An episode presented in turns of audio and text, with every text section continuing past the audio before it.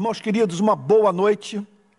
Tenho a honra de estar de volta ao púlpito da Igreja Presbiteriana Betânia, a fim de dar início a uma nova série de mensagens. Há pouco terminei a, a série de pregações sobre os conflitos de Cristo com as instituições religiosas do seu tempo. Toda essa série está salva numa playlist do YouTube da Igreja Presbiteriana Betânia. Eu sugiro, portanto, que você tenha é, acesso, que você procure conhecer o conteúdo é, dessas mensagens, porque é nesses conflitos de Cristo com as instituições religiosas do seu tempo que nos deparamos com um dos lados mais encantadores da mensagem, da personalidade, do comportamento do nosso Senhor e Salvador Jesus Cristo. A partir de hoje, é minha intenção dar início a uma série de pregações sobre a teologia do Evangelho. Quero falar sobre o Evangelho, sua essência, seu significado, suas implicações práticas para as nossas vidas. E por que escolhi esse tema? Por pelo menos três motivos. Em primeiro lugar, porque não há mensagem que o Espírito Santo mais honre do que a mensagem do Evangelho.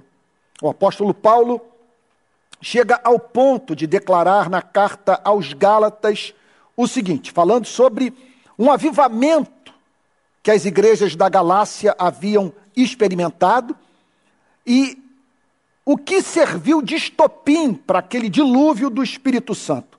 Ele declara a seguinte coisa: é, ó Gálatas, perdão, ó Gálatas insensatos, capítulo 3. Quem foi que os enfeitiçou? Não foi diante dos olhos de vocês que Jesus Cristo foi exposto como crucificado? Quero apenas saber isto. Vocês receberam o Espírito pelas obras da lei ou pela pregação da fé? Será que vocês são tão insensatos que, tendo começado no Espírito, agora querem se aperfeiçoar na carne? Será que vocês sofreram tantas coisas em vão? Se é que, na verdade, foram em vão. Aquele que lhes concede o Espírito e que opera milagres entre vocês, será que ele o faz pelas obras da lei ou pela pregação da fé? Como o batismo com o Espírito Santo é experimental, o apóstolo Paulo podia apontar para o tempo e o espaço na vida dos cristãos da região da Galácia. Ele chama a memória de todos duas manifestações inconfundíveis da graça de Deus no seio daquela igreja. Primeiro, ele chama a atenção de todos para o avivamento que rompeu naquelas comunidades cristãs.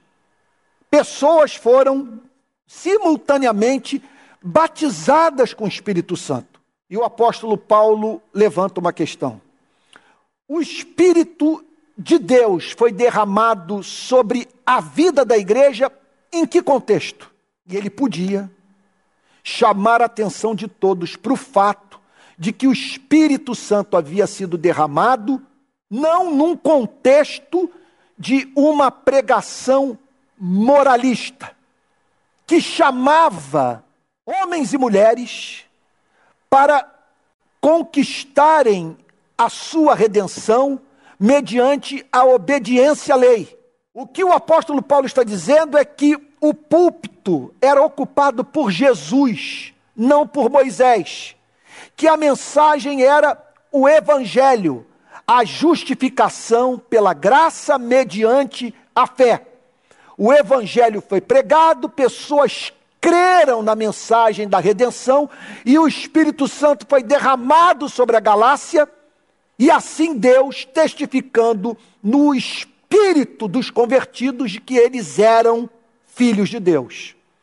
E o apóstolo Paulo associa isso à operação de obras sobrenaturais milagres literais que ocorreram na vida daquelas igrejas como resultado da pregação do Evangelho.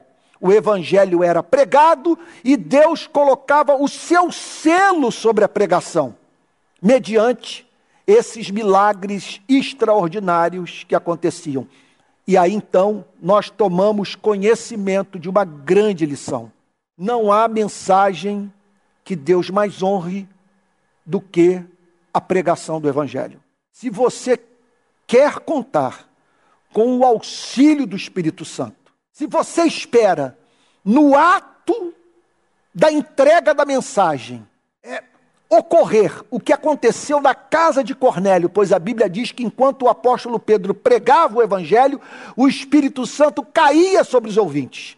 Se essa é a sua intenção, trazer transcendência para o culto, o templo ser tomado pela presença do Espírito de Cristo. Pregue o Evangelho, porque a pregação do Evangelho é a mensagem que o Espírito Santo mais honra. É, é, é, é, é a comunicação daquela espécie de verdade sobre a qual Deus tem prazer em botar o seu selo.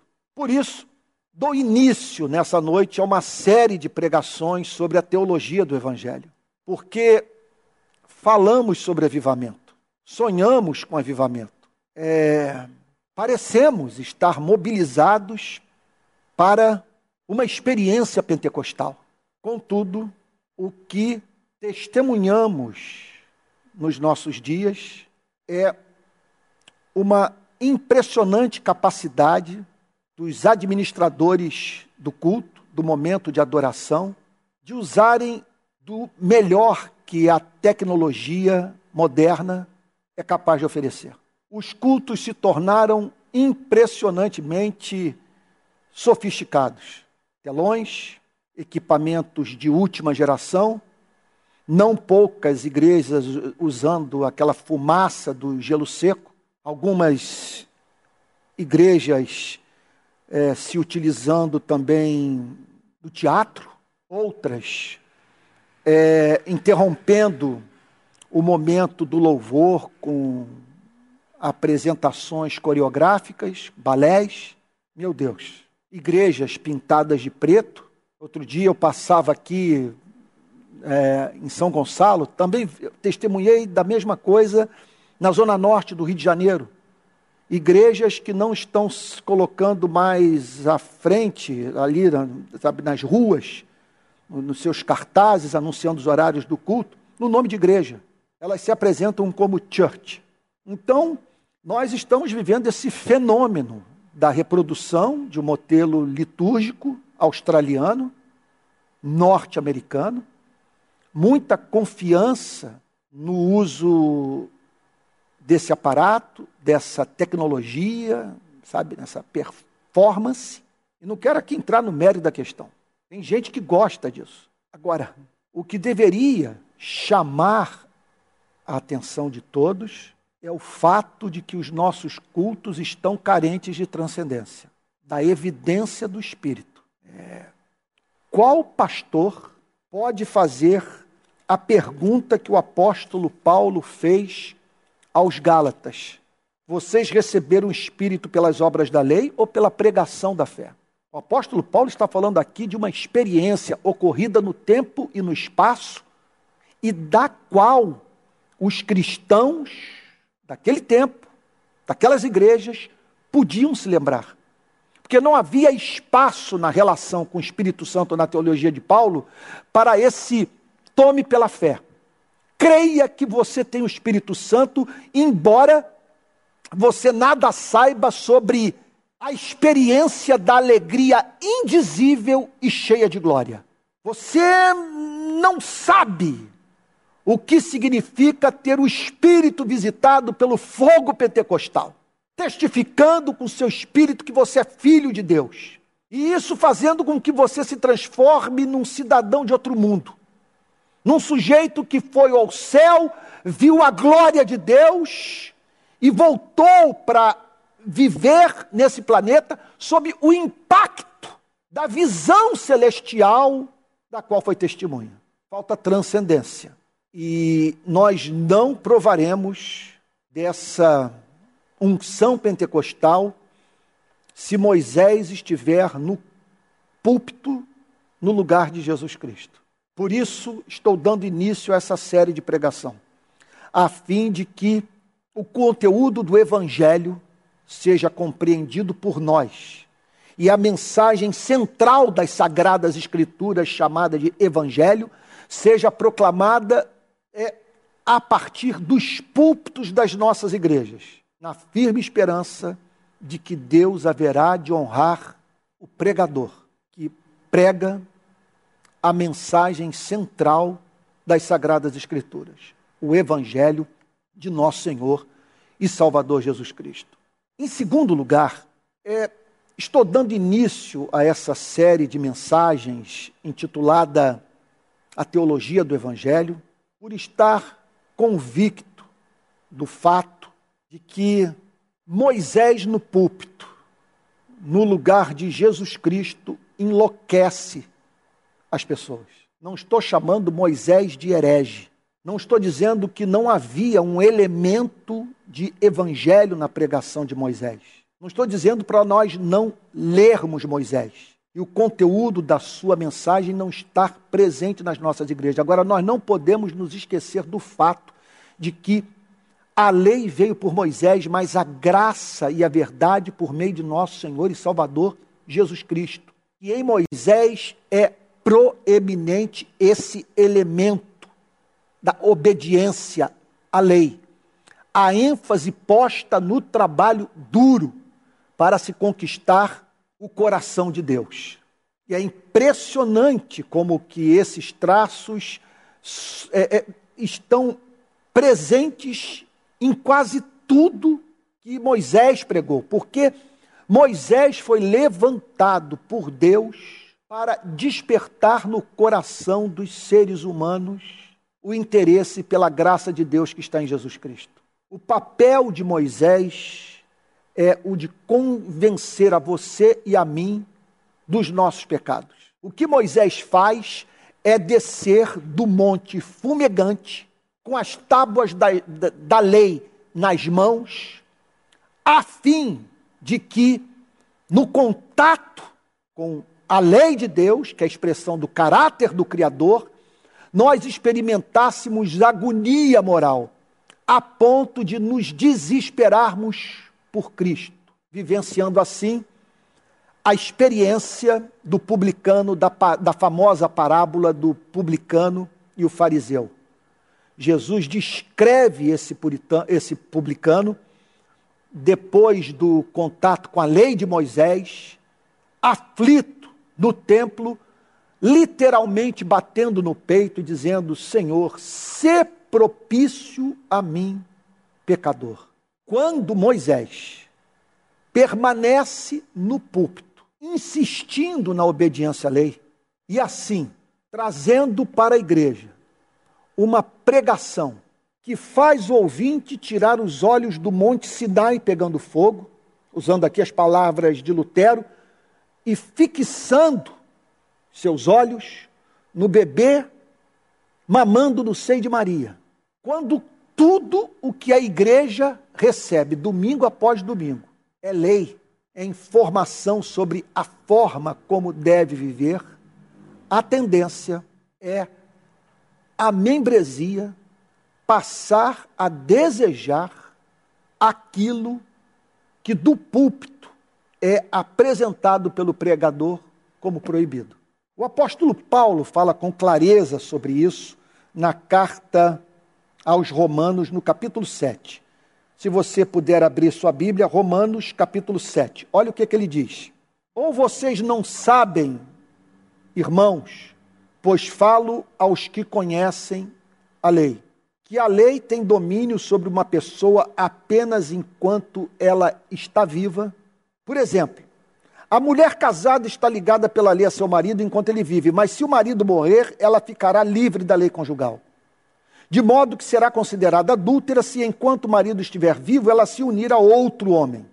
Mas se o marido morrer, ela estará livre da lei e não será adúltera se casar com outro homem. Assim, meus irmãos, também vocês morreram para a lei. Morreram para a lei por meio do corpo de Cristo, para que pertençam a outro, a saber, aquele que ressuscitou dentre os mortos, a fim de que frutifiquemos para Deus. O que o apóstolo Paulo está dizendo é que ninguém frutifica para Deus, ninguém anda em novidade de vida. O caráter de Cristo não se torna real na vida de nenhum ser humano sem que o evangelho seja pregado. A lei não foi dada para a santificação dos seres humanos. O papel da lei é despertar o coração do homem, o coração da mulher, para a necessidade imperiosa de correrem para Cristo, enquanto o ouvem dizer: Vinde a mim, todos vocês que estão cansados e sobrecarregados. Essa não é a tônica da mensagem de Moisés. Eu os aliviarei. Tomai sobre vós o meu jugo e aprendei de mim, porque sou manso e humilde de coração, e achareis descanso para as vossas almas, para a alma de vocês, porque o meu jugo é suave e o meu fardo é leve. Paulo prossegue dizendo: Porque quando vivíamos segundo a carne, eu gostaria de chamar a sua atenção para essa passagem. Se você fizer uma pesquisa na internet, no YouTube, você vai ver uma exposição desse capítulo 7, feita por mim. Se, se não me falha a memória, eu fiz uma exposição dessa passagem aqui na Igreja Betânia e no congresso da CEPAL, a coisa de uns três, quatro anos atrás. Se você fizer uma pesquisa, você vai encontrar que é uma exposição, eu diria que das mais importantes feitas por mim, toda a minha vida. Porque essa passagem, ela é de fundamental importância para que percamos de vista toda a ideia de santificação mediante as obras da lei, a fim de compreendermos que o evangelho, ele não apenas pacifica o ser, comunicando perdão de pecados, mas ele emancipa o ser, levando o ser humano a praticar alegremente aquilo que na boca da lei era visto como insuportável. O que o evangelho faz é nos transformar em Jacós, tornando Jesus a nossa Raquel. A Bíblia diz que Jacó trabalhou para Labão durante sete anos, e aqueles anos foram como poucos dias, pelo muito que Jacó amava Raquel. Então, só o Evangelho para fazer com que deixemos de servir a lei a fim de passarmos a servir a Cristo. Deixemos de viver como escravos a fim de vivermos como filhos e filhas de Deus. Deixemos de tomar o caminho sem saída da obediência movida a medo, a fim de tomarmos a vereda do comportamento espontâneo, fruto do encanto, do amor, do fascínio exercido pela beleza de Cristo no espírito humano. Então, Paulo afirma no versículo 5: Porque quando vivíamos segundo a carne, o que significa viver segundo a carne. Tem dois sentidos. O primeiro sentido é o de você viver de acordo com os ditames da sua natureza caída. Paulo chama a atenção da igreja de Roma para esse fato. Houve um período em que vocês e eu vivíamos segundo a carne. Nós éramos dominados pelas nossas paixões egoístas. Mas viver segundo a carne significa também tentar obter redenção pela lei. Viver segundo a carne tem o sentido de, mediante trabalho duro, chamar a atenção de Deus, fazendo assim com que Deus se torne propício aos seres humanos. Então aqui está Paulo falando sobre um período da vida daquelas pessoas, da sua própria vida, em que eh, o teor geral da sua existência podia ser chamado de vida na carne. O ser humano, portanto, escravo das suas motivações egoístas e buscando, mediante desempenho, comprar a sua salvação. Isso que caracteriza a vida na carne. E aí Paulo diz o seguinte: quando vivíamos sob a carne, ou segundo a carne, as paixões pecaminosas, ele está falando aqui de concupiscências pecaminosas. Quer dizer, a concupiscência por si só, o desejo, não deve ser considerado pecaminoso. ele se torna pecaminoso quando ele viola a lei do amor. Então, Paulo está falando de paixões pecaminosas. É um desejo ardente de ser feliz, que, contudo, não considera a vida do próximo e a glória de Deus. É isso que caracteriza a paixão pecaminosa. Então, o apóstolo Paulo declara que naquele período em que aquelas pessoas e ele viviam na carne, as paixões pecaminosas despertadas pela lei. Olha o que, que ele está dizendo. Ele está falando de sentimentos que estavam presentes e que não se manifestavam em todo o tempo, na sua totalidade, ou seja, nas, nas suas mais diferentes expressões. Ele está falando de paixões pecaminosas presentes no coração do ser humano e que, veja só, paixões latentes que se tornaram patentes mediante o quê? Mediante a pregação da lei, mediante é, o ministério de Moisés no lugar do ministério de Cristo. Quer dizer, mediante pregação moralista no lugar da pregação do Evangelho.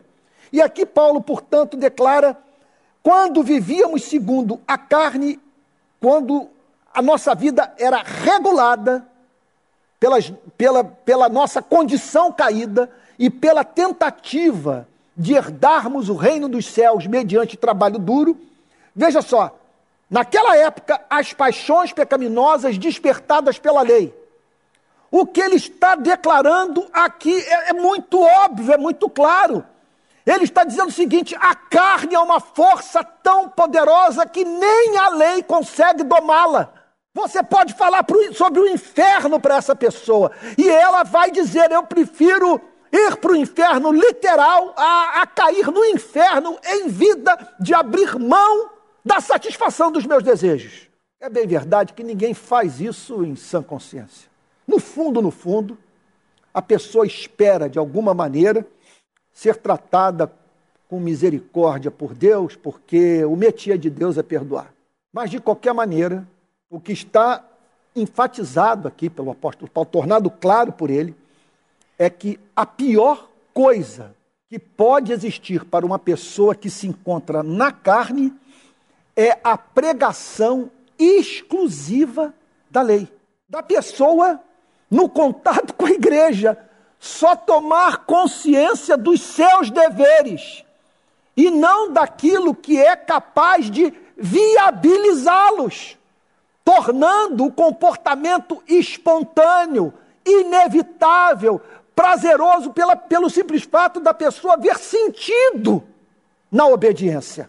Então, quando vivíamos segundo a carne, as paixões pecaminosas despertadas pela lei o que ele está dizendo, meu Deus, isso é muito sério. O que ele está dizendo é o seguinte: é que chegava o fariseu com a sua pregação moralista e comunicava a lei, comunicava Moisés para aquele que se encontrava na carne. E o que Paulo está dizendo é o seguinte: na minha experiência de vida, na sinagoga, lidando com o meu povo, num ambiente profundamente moralista, eu percebia o quanto aquele discurso tornava as pessoas mais sedentas ainda pelo pecado. E em não poucas ocasiões eu vi justamente a pregação da lei fazer com, com que pessoas passassem a praticar aquilo que não praticavam. Isso é impressionante. Olha o que ele está dizendo, quando vivíamos segundo a carne, por isso que essas bandeiras moralistas essas marchas, essa tentativa de você mudar a orientação sexual das pessoas mediante decreto, a caneta do presidente, toda essa pressão exercida por evangélicos nesse atual momento da história trágica da nossa nação, só torna tudo pior para aquele que não conhece a Cristo. Porque aqui está o apóstolo Paulo dizendo: quando vivíamos segundo a carne as paixões pecaminosas despertadas pela lei. A mensagem era ouvida e criava um tumulto no coração humano. Levava o ser humano a olhar para aquilo que do púlpito era apresentado como proibido e dizer o seguinte: é justamente isso que eu conheço, é justamente isso que eu, que eu persigo, é justamente isso que eu quero, é justamente isso que eu desejo. Deve haver algo interessante nisso. E não apenas isso. Quando a lei é apresentada por uma pessoa dominada pela carne, o ressentimento para com Deus é inevitável. Essa pessoa vai passar a ter raiva de Deus. Ela vai fugir de Deus. Como nosso pai Adão o fez, segundo o relato de Gênesis no, no jardim do Éden. As paixões pecaminosas despertadas pela lei, a pessoa entrava na igreja, sentava no banco, e, em vez de ouvir o evangelho, ouvia a pregação da lei. E a pregação despertava, dava vida, atiçava as paixões pecaminosas. Qual é a consequência? O apóstolo Paulo diz o seguinte: operavam em nossos membros a fim de frutificarem para a morte. O que significa o seguinte: aquela pregação moralista, repito, Moisés no púlpito, no lugar de Jesus Cristo, despertava as paixões pecaminosas, e quando as, pa as paixões pecaminosas emergiam à consciência, ganhavam corpo e força, atingiam os membros do corpo fazendo assim com que o ser humano integral desse vazão à sua paixão pecaminosa, praticando aquilo que, segundo o apóstolo Paulo, frutificava para a morte. Eu não sei, eu, eu, eu, eu não sei mais é, o que fazer para convencer as pessoas desse ponto. Que foi um erro em 2018 a igreja acreditar que com uma mudança na condução do governo federal, isso representaria uma transformação na cultura e nas escolhas morais que as pessoas faziam. O que o apóstolo Paulo está dizendo é o seguinte: isso é heresia, isso é, pe é pelagianismo, isso é contraproducente. A igreja não foi levantada por Deus nesse planeta para dizer para as pessoas o que elas devem fazer mas sim lhes comunicar poder para elas fazerem o que sabem que devem fazer e não conseguem. É isso que Paulo está dizendo. As paixões pecaminosas despertadas pela areia operavam em nossos membros a fim de frutificarem para a morte. Agora, porém, olha o Evangelho. Olha a razão de ser dessa série de mensagens que estou dando início hoje, nessa noite, na Igreja Presbiteriana Betânia, que está me honrando mais uma vez. Muito obrigado, Pastor Tel, por abrir as portas da igreja num contexto em que número incontável de pastores não me querem ver nem de longe. Igrejas que me convidavam para pregar, hoje mantêm as portas cerradas para mim, em razão do fato de não estarem dispostas a ouvir a mensagem do Evangelho. Eu falo nesses termos, correndo o risco de ser mal interpretado, porque se há algo nesse presente momento da minha vida do qual estou certo, é que nós entristecemos o Espírito Santo ao deixarmos de pregar o Evangelho, na esperança de ver essa, essa nação transformada, a fim de nos dedicarmos a alianças políticas que escandalizaram milhões de evangélicos e número incontável de não evangélicos, fazendo com que essa gente nem se imagine mais entre nós. Teremos um trabalho duro pela frente, a fim de resgatarmos a credibilidade e deixarmos de modo claro para o povo brasileiro qual é o significado real do Evangelho de nosso Senhor e Salvador Jesus Cristo. Verso 6. Agora, porém, a partir do contato com a mensagem do Evangelho, estamos livres da lei. Então aqui o apóstolo Paulo está dizendo: estamos livres da lei. Nós estamos olhando para a lei como uma viúva podia olhar para o corpo inerte do marido no caixão. É isso que Paulo está dizendo. Nós morremos para uma espécie de relação com a lei. Da mesma maneira que aquele marido morto não podia mais exigir fidelidade sexual da sua esposa, havia morrido, a aliança, portanto, estava desfeita, a lei não tem mais como se dirigir a nós, exigindo de você e de mim uma espécie de comportamento que é próprio de quem está casado com a senhora lei, que não faz outra coisa que não seja nos esbofetear, nos triturar, nos humilhar, diariamente mostrar que estamos perdidos. Agora, porém, agora, porém, conhecemos o Evangelho, estamos livres da lei. Ela não se dirige mais a nós, exigindo a fidelidade que é análoga ao casamento entre um homem e uma mulher. Agora surgiu no cenário, finalmente, um novo amante. Em vez de termos alguém dentro de casa o tempo inteiro nos humilhando, nos fustigando, trazendo à nossa memória as nossas falhas, levando-nos à loucura, nós temos agora alguém que está nos dizer: a tua fé te salvou, os teus pecados estão perdoados, entra na paz. Agora nós estamos em Cristo. É claro que essa mensagem é perigosa. Ela nos coloca diante de um abismo ético, porque podemos usar tudo isso para praticarmos o que é incompatível com o espírito do Evangelho. Mas a pregação do Evangelho é de fato perigosa. Ela pode ser mal interpretada. É uma pregação que simplesmente nos convence do fato de que a lei não pode mais se dirigir a nós para exigir uma fidelidade que nunca fomos capazes de prestar a ela. Ela não pode mais nos aterrorizar. É aquela história que contam que quando houve a abolição ah, dos escravos nos Estados Unidos, muitos escravos tornados livres, quando vinham, quando viam os seus antigos senhores, tremiam, como se fossem escravos deles.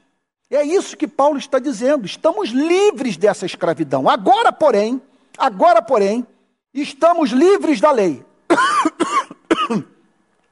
Nós não nos relacionamos mais com a lei na perspectiva de obtermos a vida eterna. O que Paulo está dizendo é que isso opera uma transformação no espírito humano.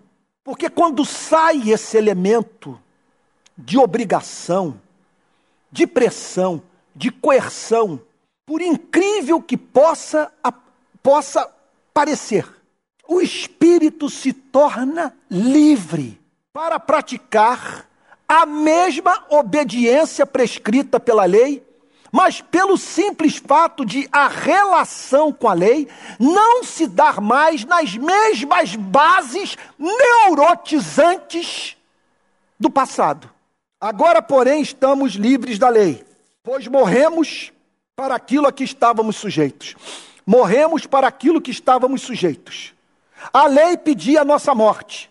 É a única forma de você satisfazer as demandas da justiça, é pagando pelo que fez. E o que o Evangelho tem a dizer? Que nós morremos com Cristo, que nós pagamos o que a lei exigia de nós. Nós fomos para a cruz com Cristo, nós somos membros do corpo de Cristo, nós morremos com Cristo.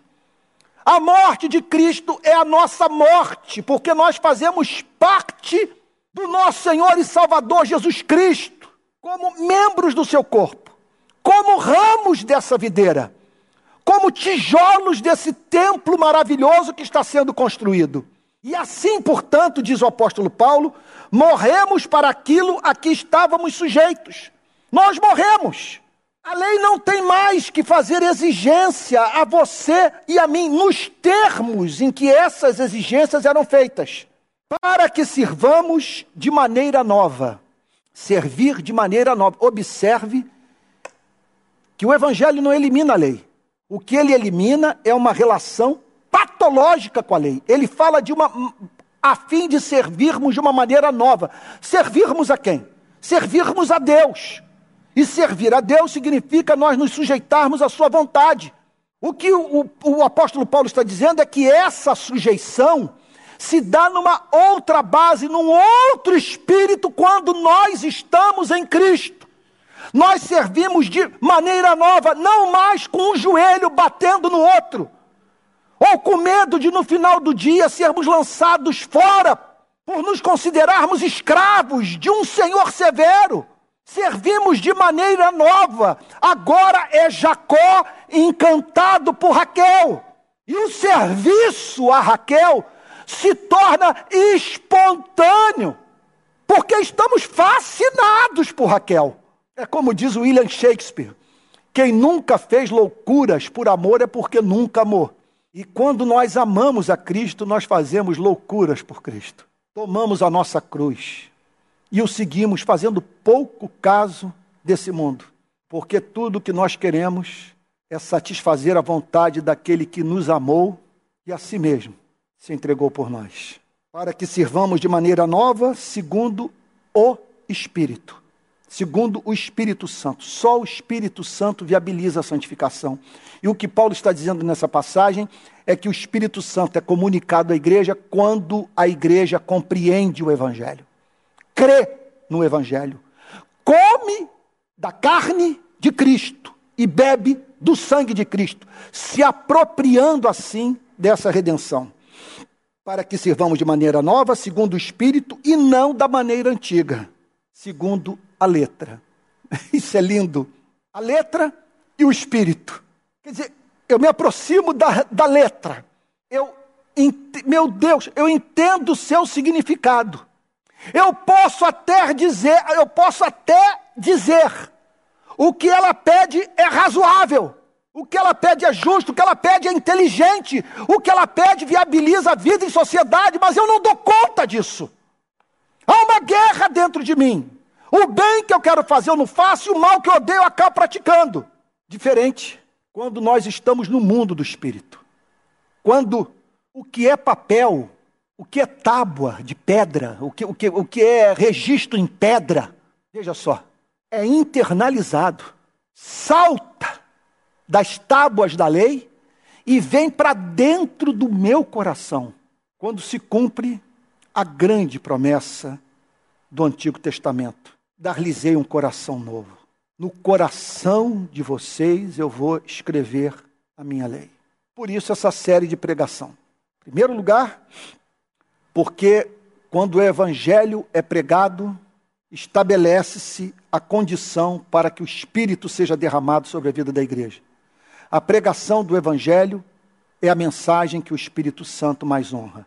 Em segundo lugar, porque se Moisés estiver no púlpito, no, no lugar de Jesus Cristo, se os pastores estiverem pregando moralidade em vez de pregar o Evangelho, formarão congregações inteiras de gente neurótica, adoecida e vista praticando aquilo que do púlpito é apresentado como proibido. Não estou falando que nós devemos eliminar da pregação a apresentação do conteúdo da ética cristã. O que eu estou falando aqui é sobre essa diferença apresentada pelo apóstolo Paulo entre a antiga maneira de viver e a nova maneira de viver, entre letra e espírito, entre Moisés e Cristo, entre lei e graça.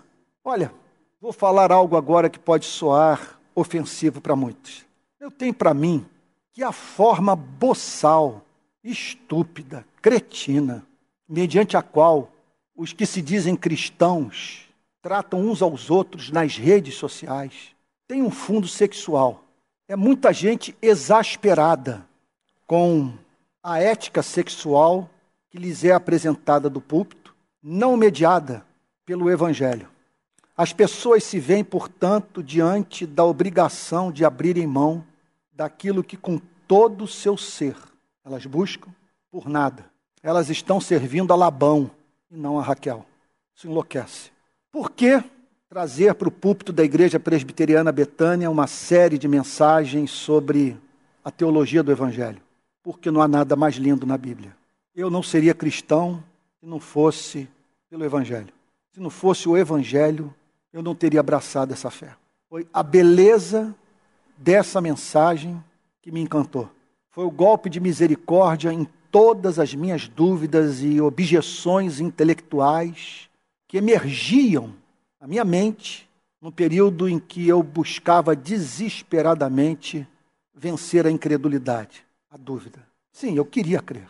Eu nunca agasalhei dúvida com prazer, porque eu sabia que era Cristo ou a náusea de Sartre num mundo absurdo que não faz o mínimo sentido exceto se vemos o que ocorre debaixo do sol, à luz da fé. Eu nunca vi nada mais lindo na minha vida do que esse caso de amor que Deus tem com seu povo. Na eternidade, o pai entrega um povo para o filho. Eu vim para os que eram seus, foi o que disse Jesus. Não oro pelos do mundo, mas pelo, pelos que são seus, porque o Senhor os deu a mim. O pai entrega um povo ao filho, o separa na eternidade. O filho assume o compromisso no, nesse pacto de redenção de dar a vida por esse povo. Morre em seu lugar, cumpre a lei pelos eleitos e paga a sua dívida na cruz, sofrendo uma morte horrível, que teve como elemento mais dramático, acima de tudo, acima de toda tortura, sofrimento físico, o momento no qual o rosto do Pai se apaga e o nosso Salvador é movido a dizer: Deus meu, Deus meu, por que me desamparaste?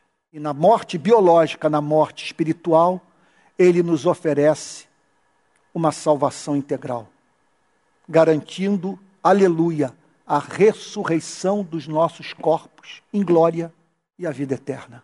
Na cruz, a justiça e o amor se beijam, porque na cruz Deus nos perdoa, mas de modo justo. Ele desvia a sua ira de nós, sua justa ira, e atrai e atrás para si mesmo, punindo no seu único filho os nossos pecados. Isso é absolutamente lindo. Deus prova o seu próprio amor para conosco pelo fato de Cristo ter morrido por nós, sendo nós ainda pecadores. É ou não é encantador saber que Deus nos deu o seu bem mais precioso. Nós não apenas sabemos que Ele nos ama por vivermos num planeta jardim, cheio de beleza, vida e harmonia. Não é que Ele nos deu o dom da vida. Não é porque Ele permite que tenhamos acesso ao pão ou alguns dos bens temporais que, pela Sua graça, Ele derrama sobre as nossas vidas. Olha, ele nos deu o seu amado filho. A medida do amor dele por nós é o amor que o pai tem pelo seu único filho. Isso é absolutamente lindo. E, e, e uma pregação, sabe, que num mundo de crianças em hospital fazendo quimioterapia, nos faz ver Deus identificado com todos os nossos sofrimentos passando pelas agonias que a espécie humana tem enfrentado. O que levou John Stott a dizer, famoso teólogo britânico, que na cruz Deus não apenas justifica o pecador, mas justifica a si mesmo no mundo sofredor. Eu trago para o púlpito da Igreja Betânia essa série sobre o Evangelho, porque não há mais nada importante a ser trazido para o púlpito dessa igreja. Nada mais lindo e caminho por excelência para que o pecador se reconcilie com seu Criador. É o Evangelho que faz com que o ser humano não se veja apenas como um infeliz em busca de felicidade em Cristo, mas um pecador que procura perdão de pecados em Cristo. Quer dizer, alguém que entende que a sua infelicidade consiste na sua condição de pecador, do seu estado pecaminoso, da sua culpa moral contraída a partir do momento que o ser humano virou as costas para o Deus excelente que o formou. Meu Deus, o Evangelho é o que nos leva a chamar Deus de Pai, mas sem nos sentirmos no direito de sermos muito maus, porque o Pai é muito bom. O Evangelho viabiliza a ética. E isso que John Stott disse. Deus justifica a si mesmo no mundo sofredor. Essa mensagem tem que ser proclamada. E é o que eu espero fazer nos próximos dias aqui na Igreja Betânia falar sobre o Evangelho de nosso Senhor e Salvador Jesus Cristo. E na esperança de que você com seus parentes e amigos, passe adiante a mensagem que Cristo nos incumbiu de pregar até a sua segunda vida, a sua segunda vinda. Ide por todo mundo, fazei discípulos todas as nações. Esse é o chamado, nossa principal vocação e tarefa que só nós cristãos podemos cumprir. Deus abençoe e até a próxima segunda-feira, quando trarei para o púlpito da igreja, se Deus o permitir, a análise do primeiro texto do Novo Testamento, é, revelador, é, que, quer dizer, o primeiro texto que eu escolhi para ser analisado, revelador do conteúdo central do Evangelho, que é João 3, versículo 16. Fico Jesus, quero dizer a todos que o culto é presencial. Se você quiser aparecer aqui na Igreja Presbiteriana Betânia, segunda-feira à noite, você é muito bem-vindo, tá bom? Então, é, espero em Deus que ao término dessa série possamos sentir aquilo que John Wesley conta que sentiu certa ocasião numa reunião, na qual enquanto, enquanto o prefácio do comentário de Martinho Lutero sobre a carta aos Gálatas, sabe, era lido em voz alta, Wesley sentia o seu coração estranhamente aquecido, porque ali, apesar de todo o seu desempenho moral, ele conheceu pela primeira vez a graça de Deus que está em nosso Senhor e Salvador Jesus Cristo. E com Jesus, uma boa noite.